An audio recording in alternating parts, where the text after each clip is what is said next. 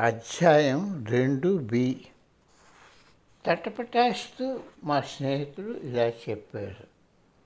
తన్సి నువ్వు మనసులో ఏమీ పెట్టుకోకుండా సమీ గారిని కలిస్తే ఆయన నీకు సహాయం చేయగలరు ఆయన ద్వారా మీ గురుదేవులను కలిసి ఏమి జరుగుతున్నదో తెలుసుకోవచ్చు అని అన్నాడు. అలా ఏమీ లేదు. నా గురుదేవుని దీనిలోనికి తీసుకుని రావద్దు అని చికాకుతో ఆయనకు సమాధానం ఇచ్చాను. నేను ఇలాంటివి ఇంతకుముందు విన్నాను నా చిన్నప్పుడు కూడా. కానీ నేను వాటిని ఎప్పుడూ నమ్మలేదు.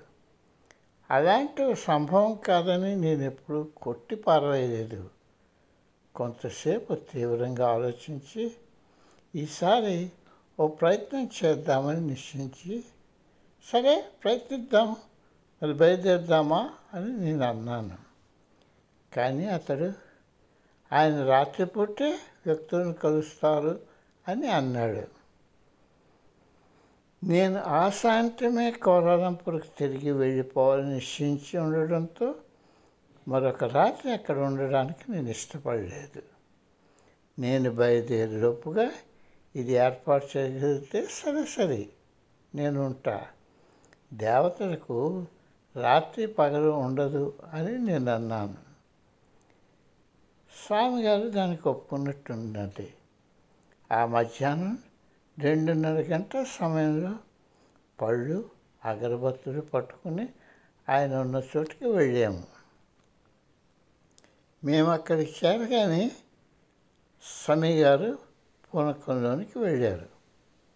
ఒక పెద్ద కొరడా తీసుకున్నారు. నా స్నేహితు వంక చూసి నా స్నేహితు వంక నేను చూసి నన్ను దేనికి లాగేవయ్యా దేనిలోనికి లాగేవయ్యా అని అన్నాను. సమీకరణానికి మధురై వీరని ఆవహించారు. నన్ను ఎందుకు ఇప్పుడు పిలిచావు? అని అధికారంతో అడిగారు. అప్పుడు నా స్నేహితుడు నాకు ఒక సమస్య ఉందని దానికి సహాయం కావాలని విశదీకరించారు. నాకు తెలుసును తర్వాత రండి అని దేవత చెప్పింది.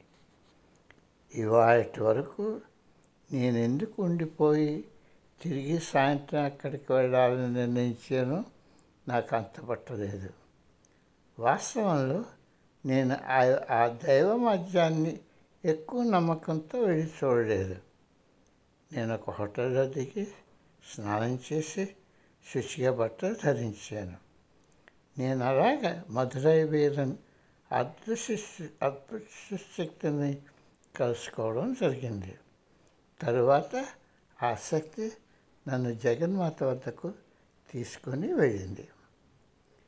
నేను సాయంత్రం తిరిగి వెళ్ళినప్పటికీ నాకు ఒక ఆసక్తికర సంఘటన ఎదురైంది. సమీ గారిలో ఆవహించిన మధురై వీరన్ అదృశ్యశక్తి నా సమస్యను స్పష్టంగా తెలిపి ఆ సమస్యలకు కారణభూతులు ఎవరో? దానికి నేనేమి చేయాలో తెలిపింది.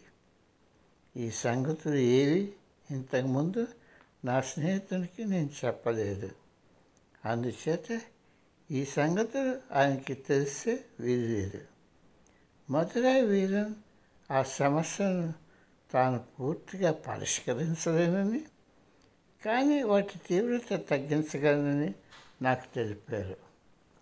అవి తీయడానికి నేను చాలా కష్టపడాలని తెలిపారు.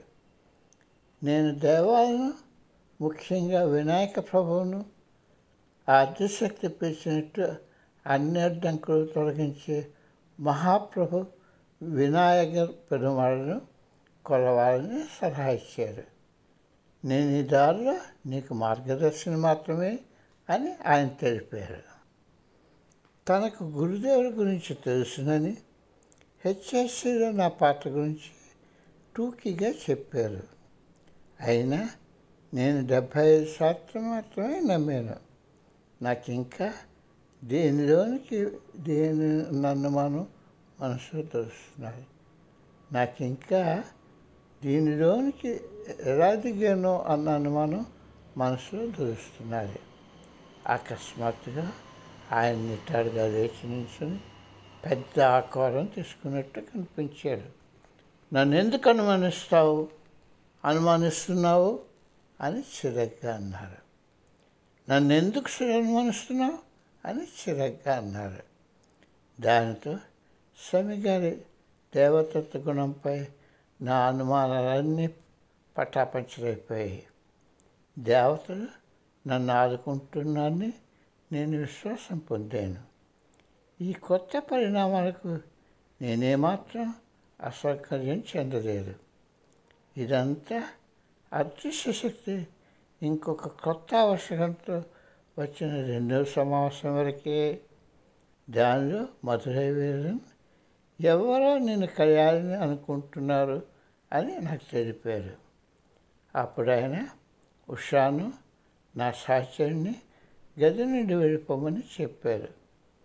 అప్పుడు ఆయన నన్ను కళ్ళు మూసుకోమన్నారు. ఇన్నాళ్ళు నువ్వు గొప్ప భక్తుడివి. జగన్మాత నేను ఆవిడ దగ్గరకు నన్ను తీసుకెళ్ళమని నన్ను ఆదేశించింది. ఎటువంటి పరిస్థితుల్లోనూ నువ్వు కళ్ళు తెరవకు అని ఆయన నన్ను ఆజ్ఞాపించారు.